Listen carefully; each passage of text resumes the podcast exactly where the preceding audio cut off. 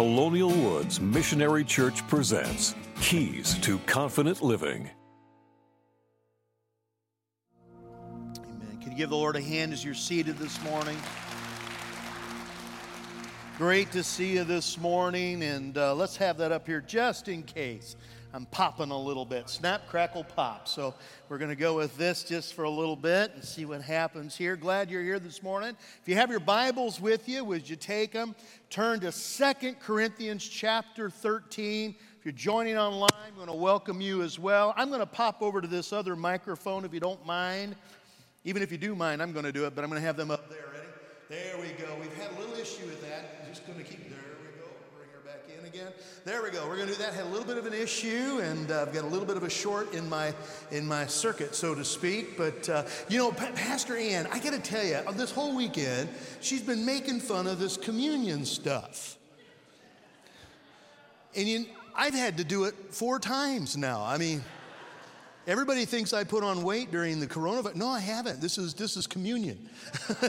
Just those little wafers, they suck up stuff. But anyway, Second Corinthians chapter 13, we're going to spend some time over the last uh, number of weeks. I've been working through the Word of God, and as we were leading up to Easter, um, I read through the Gospels for my own personal journey. And then since then, I've been working through the, the book of Acts and on into the Pauline epistles. And today, we're going to focus in on something that, that struck me a few weeks ago. One of the things that's been hitting on this whole coronavirus thing has been early on is uh, the, the whole thing about testing. Man, we got to get a test. We need more tests. There's got to be all these tests. And so everybody was like frustrated because you couldn't get a hold of a test, and then you had to get a test. And, and then if you did get a test, they didn't know whether or not it was going to be uh, uh, false positive. And there was all these things about tests. In fact, I kind of lost track a little bit because uh, uh I, I just I, I started getting a little frustrated because all I was hearing 24 hours a day was coronavirus. And so, so I just kind of stopped watching the news. And then about one, about 30 minutes a week, I would turn on the TV, find out if there was anything new I needed to know, and then I turn it off again. So I went to the CDC website just this last week, and evidently there are two kinds of tests that you can get for the, this coronavirus. And the, the first one is the viral test, which tells you whether or not you have an active infection. So we need to have those tests. And then they have this antibody test, which evidently indicates whether or not you've had coronavirus. If you want to you want to know whether or not you've had it or you uh, test it, evidently that'll indicate it as well. Well, it's in the context of that that this passage of scripture really struck out to me, and it's in it's uh, first or Second Corinthians chapter five. Sorry, Second Corinthians chapter thirteen, verse five, and it's just a little rabbit trail. But I've learned that when God takes you on a rabbit trail, you ought to find it, you ought to follow it. Because when God takes you on a rabbit trail, it may not be convenient for you to do it, but the Holy Spirit usually is trying to speak to you about something. And so, as oftentimes will happen, I'll read in Scripture and then something will just strike me. And then I feel like I need to take some time to really study it. And here's what knocked me down. I looked at this passage, verse 5, here's what it says Examine yourself to see whether you are in the faith. Test yourselves. And I waited for Paul to give me the test.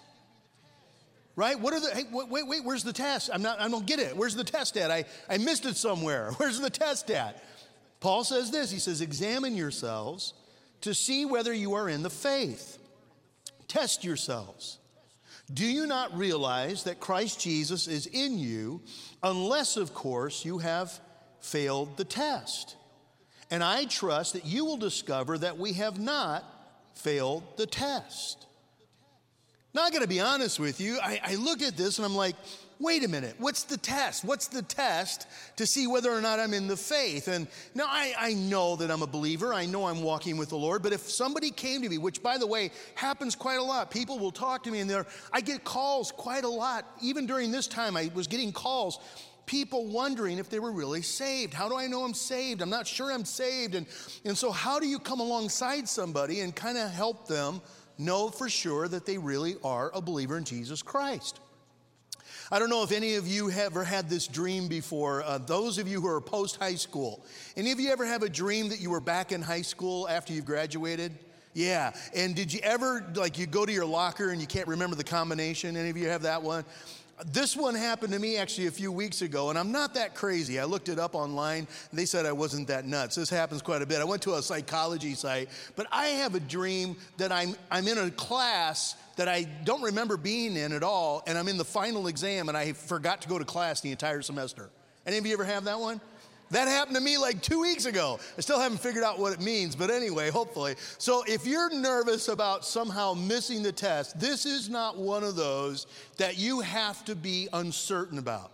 The, the reason for the message today is not to scare you.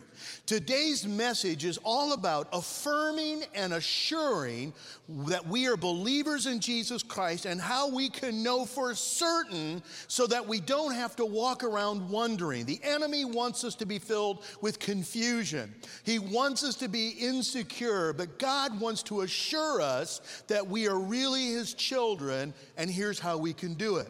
Now, rather than giving you test questions today, I'm going to give you testimony questions, all right? These are testimonies that you can assume that you will have if you are a believer in Jesus Christ. Testimony number one is the testimony of trusting in God's faithfulness. Now, what I mean by that, and I said it this way on purpose, is it's the testimony of God's word, and that you are accepting God's word as His word, as His promise, and you're relying on that. To say it a different way, what am I trusting in to get me to heaven? Am I trusting in my own ability? Am I trusting in what I've accomplished? Am I trusting in my track record? Am I trusting that I went to church this week? Am I trusting that I put something in an offering box or gave online? Am I trusting that I didn't do enough bad things and I did enough good things? Am I trusting in what I've done or am I trusting in what He has done for me?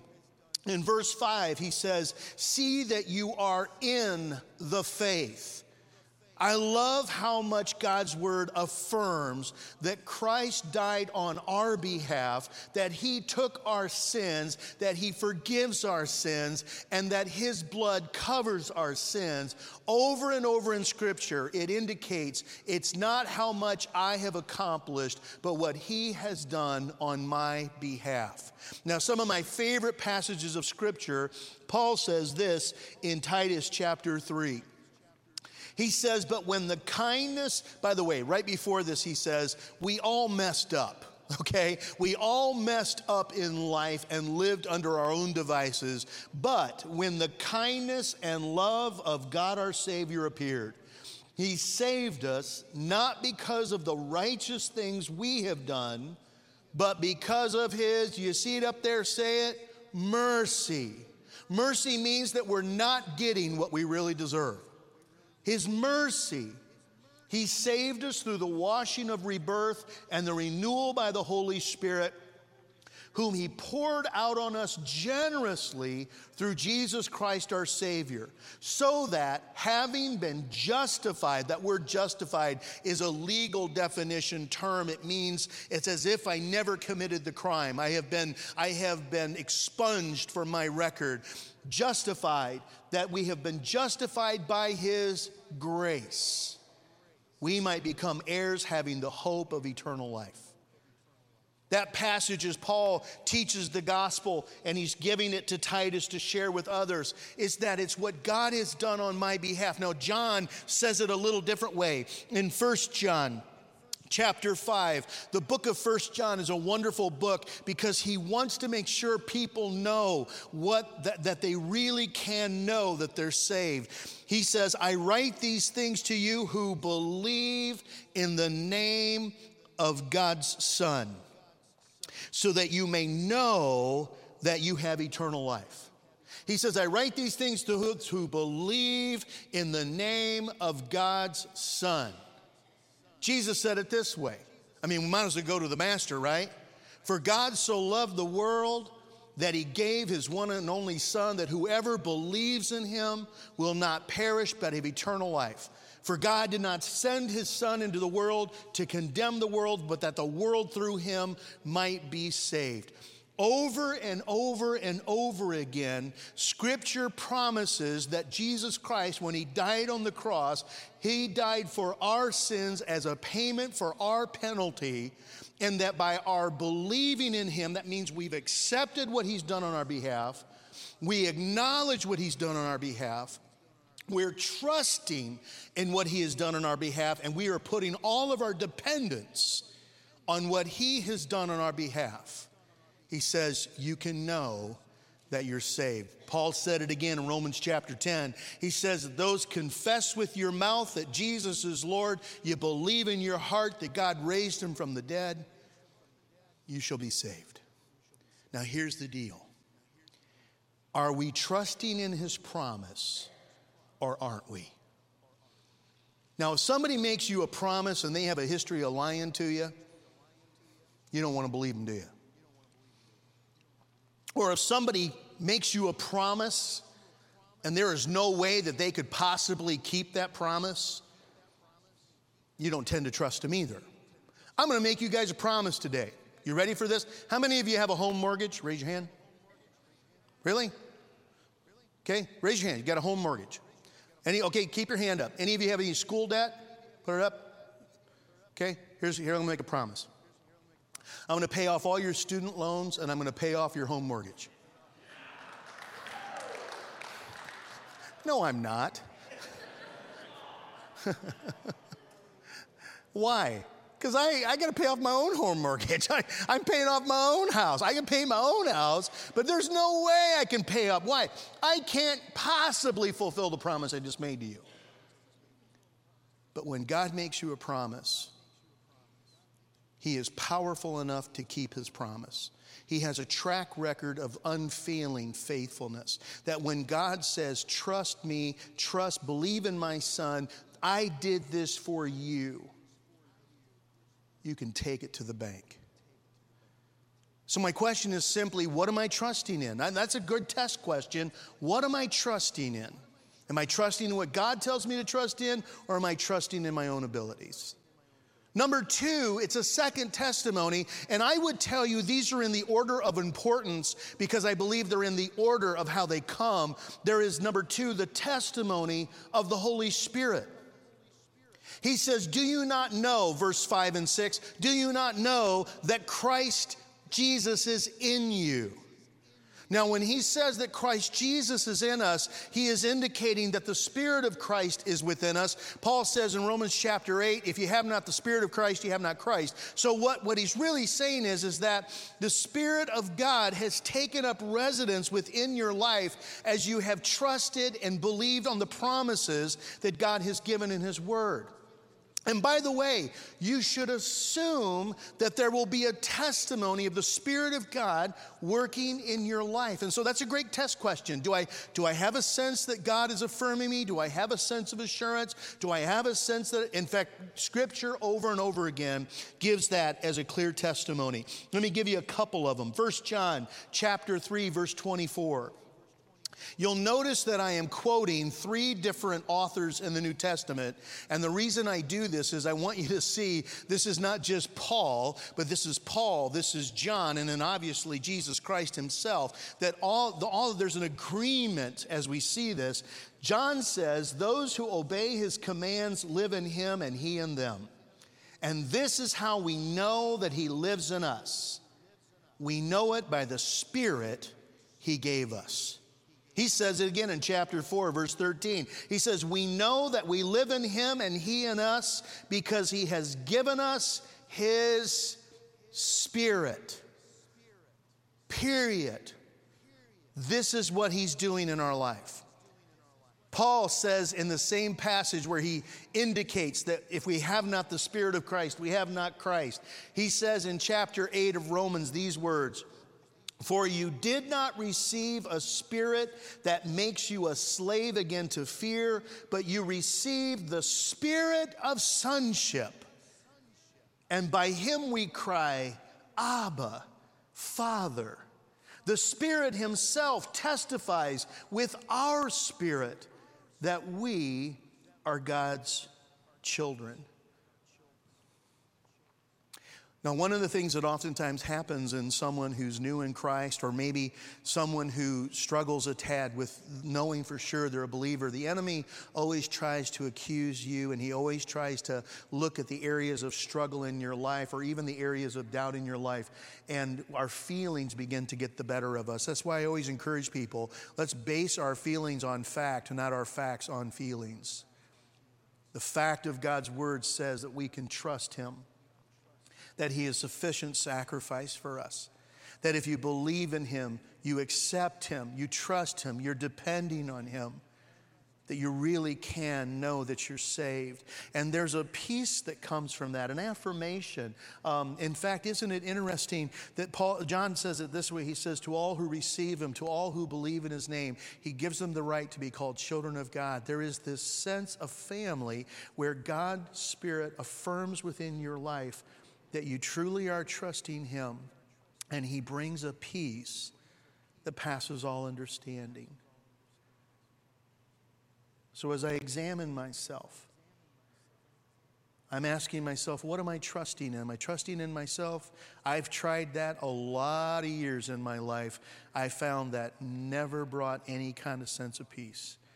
But when I finally surrendered and realized He did it on my behalf, and that I had to depend and trust on Him, there became this sense of God's Spirit working within my life, affirming me that I was His child.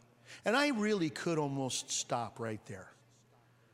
I mean, if it really came down to it, those are kind of the two things I would say. What am I trusting in? And is the Spirit of God affirming and working in my life?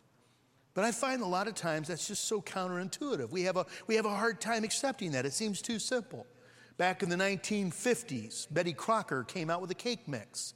By the way, Betty Crocker, she's getting up there. She's been around for a long time. I think 1920s. By the way, Betty Crocker is actually, they have different characters. It's not literally a Betty Crocker. It was actually somebody who worked in their factory. Name was Betty. That's why they named it Betty Crocker. It sounded like a wholesome name. By the way, useless bit of information.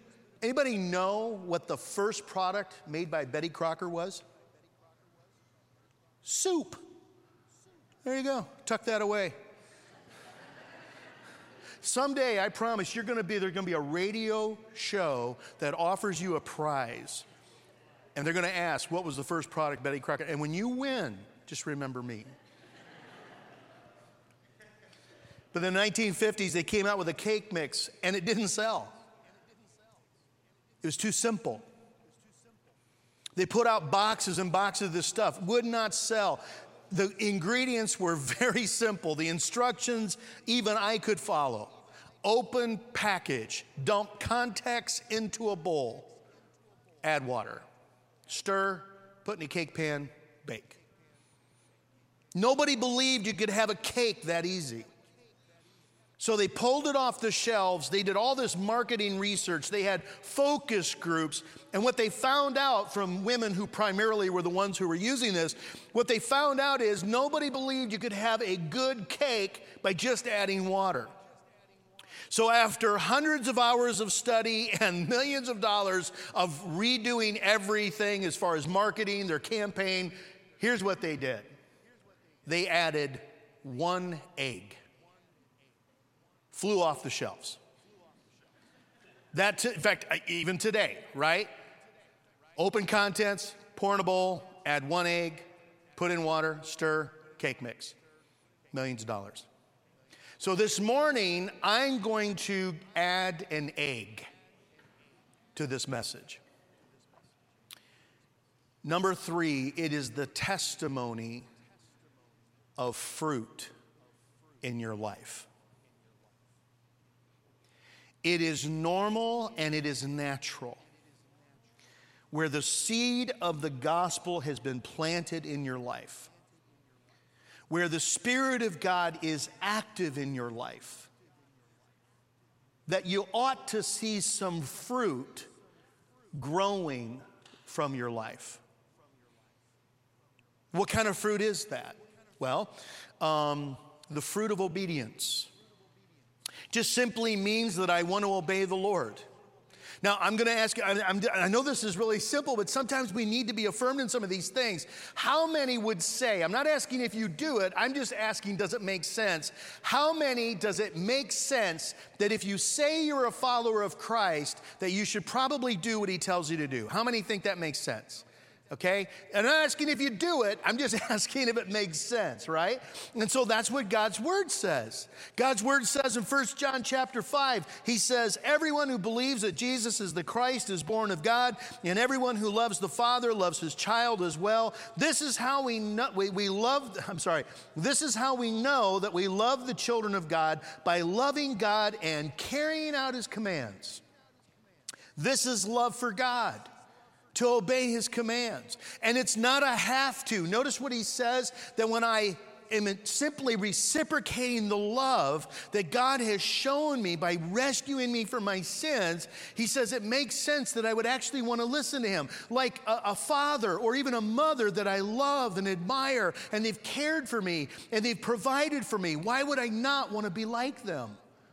And he says it makes perfect sense. Therefore, if there are certain things in my life that are inconsistent with the Christian life, and I am simply embracing them and not willing to reject them, that does not compute.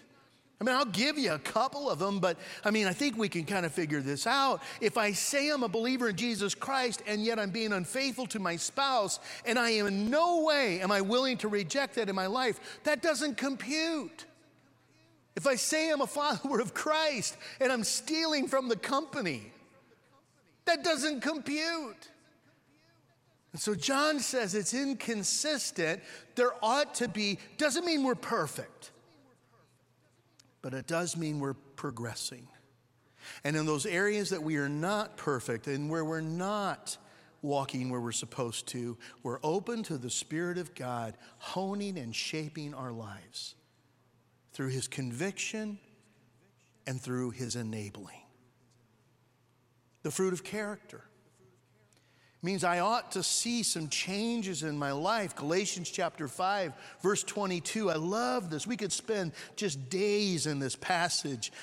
The fruit of the Spirit, the byproduct of the Spirit of God working in the life of the believer is love, it's joy, it's peace, it's patience, it's kindness, it's goodness, it's gentleness, it's faithfulness, it's self control that I can expect in my life. That I begin to have a sense his love and his joy and his peace. Peace, not that everything's great at all times, but no matter what happens in my life, the God of the universe is on my side and loves me, he's with me.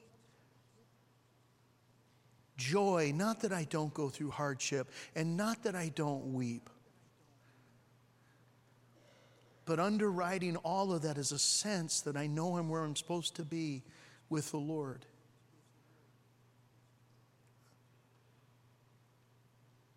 And again, this is not about perfection.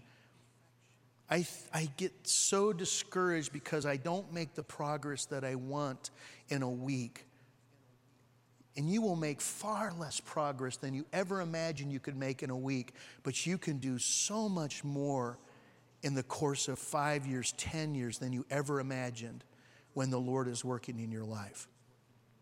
I am in no way a perfect man. Is my wife in here? Yeah, she's probably back there right now. She's just wanting so bad just to go, Amen, Amen. I'm not a perfect man. I will tell you, I am a much better man than I was 10 years ago. And I will tell you that over the last 32, 33 years, gosh, longer than that, that as the Lord has changed my life, I am so different than who I used to be. And I get discouraged because I'm not yet who I want to be. And the enemy will just trip you up with that. But if you do just a little bit of reflection and you see what God has been doing in your life, you're encouraged by the testimony of fruit. Now, notice what I said. I think it ought to go in that order God's promises, His word. I'm dep- what am I leaning in? When I'm de- depending and taking God at His word, there's the ministry of the Holy Spirit. And as the Holy Spirit and the Word of God are at work in my life, I ought to see some fruit. Am I seeing that God is doing some stuff in my life? You don't have to wonder whether or not you're ready for the test. He says there's the fruit of love, there's the fruit of, there's all kinds of fruit that's mentioned in Scripture. There's the fruit of, of Christ likeness. I mentioned the fruit of peace. But is my life beginning to show that I've surrendered my heart and my life to Jesus Christ? And there is something about living in a sense of harmony and fellowship with the Lord that affirms me that when I examine my life, may not be perfect, but I know that I know that I am His and He is mine. Last month, I was reading through some material and I came across a testimony or an essay from a high school junior. Her name is Billy K. Bothwell. She actually she lived in um, in Indiana, in Elwood, Indiana. Elwood is just south of Marion, Indiana. And uh, she had a high school, uh, she was a Christian girl, but she had a high school, uh, they gave her an essay, journal uh, work that she had to write a paper. What would you do if you knew you only had a, a week to live? And so she wrote this, she wrote this paper. It's called The Last Week of My Life.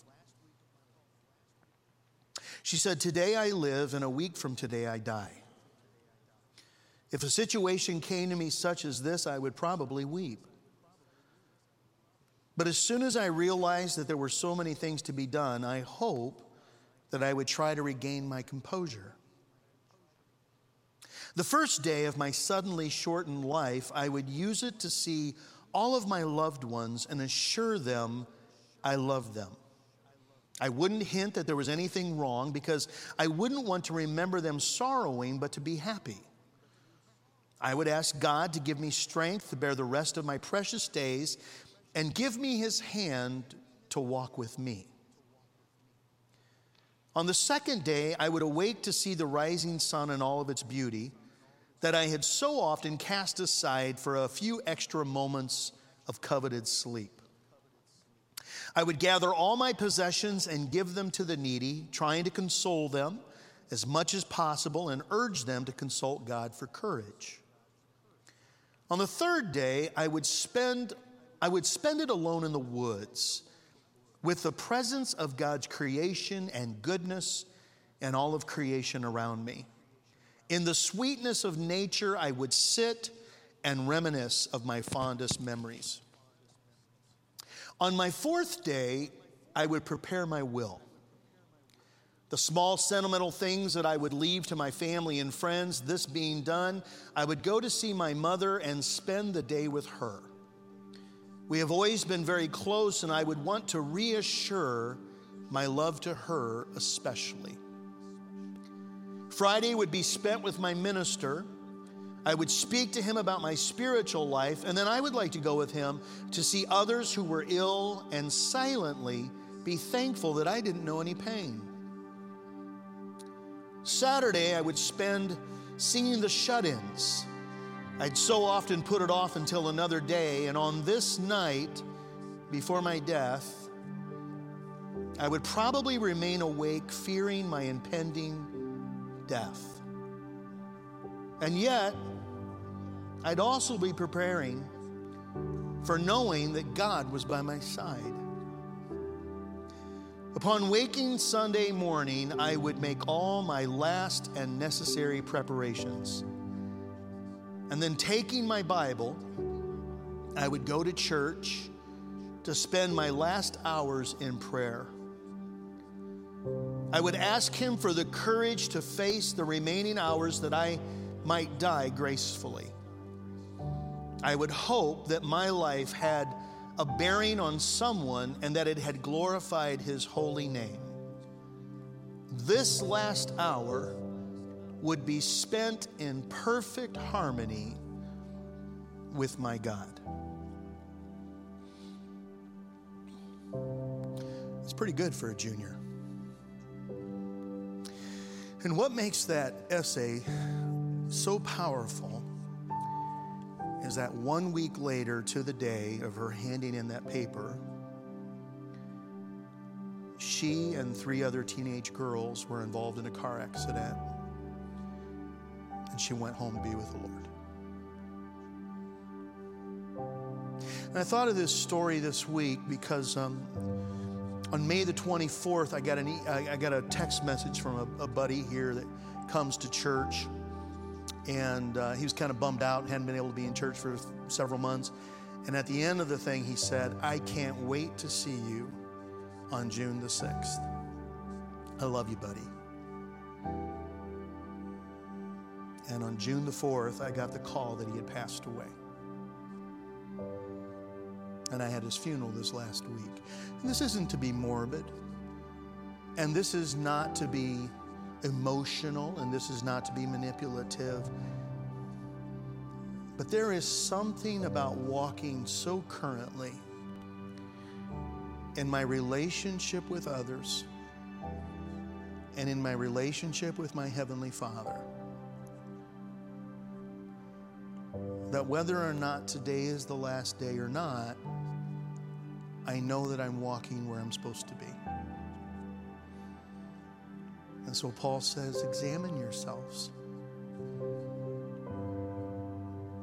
And as we come to communion, we've been looking so forward to communion. We've done it online, and it was a precious time. But we were really looking forward when we came back together to be able to look at the elements of communion and as a family take communion again. I mean, it's the gospel presentation in a symbol. The bread represents Jesus' body, sinless, broken for us.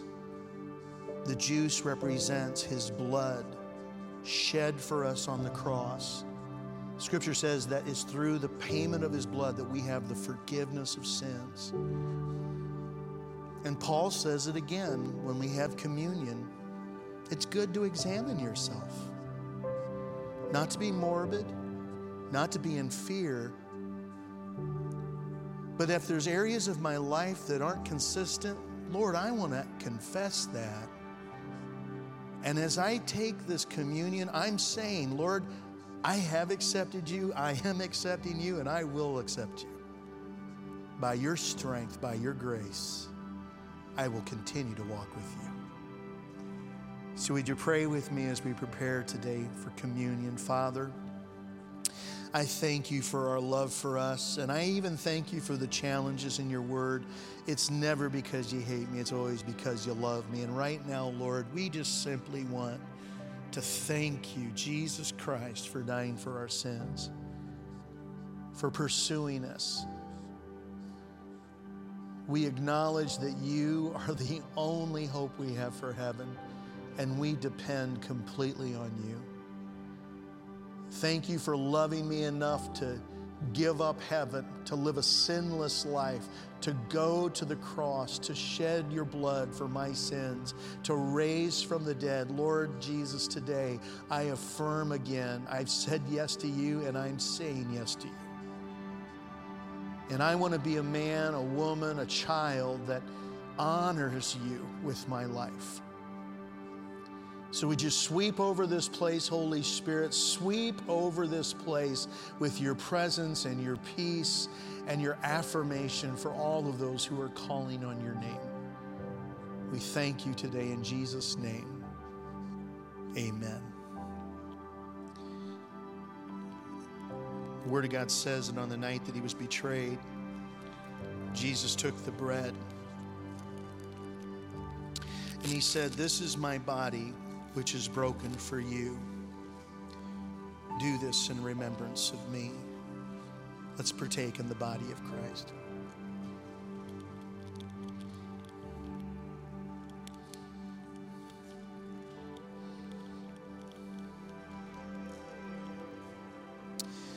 And the Word of God says that following the evening meal, Jesus said, This is the cup of my new covenant, my promise He's able to keep this promise.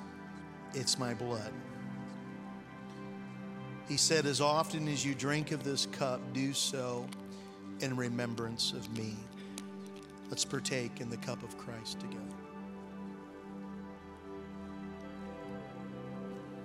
Thank you, Lord. Thank you for loving us, affirming us. Your word says that when you left, you said, I won't leave you as an orphan, I will send another, the precious Holy Spirit. Thank you, Holy Spirit, for affirming us in the faith. Continue to enable us to serve you and come before you and to experience fellowship in our walk with you. We love you today. In Jesus' name we pray. Amen. Colonial Woods Missionary Church presents Keys to Confident Living.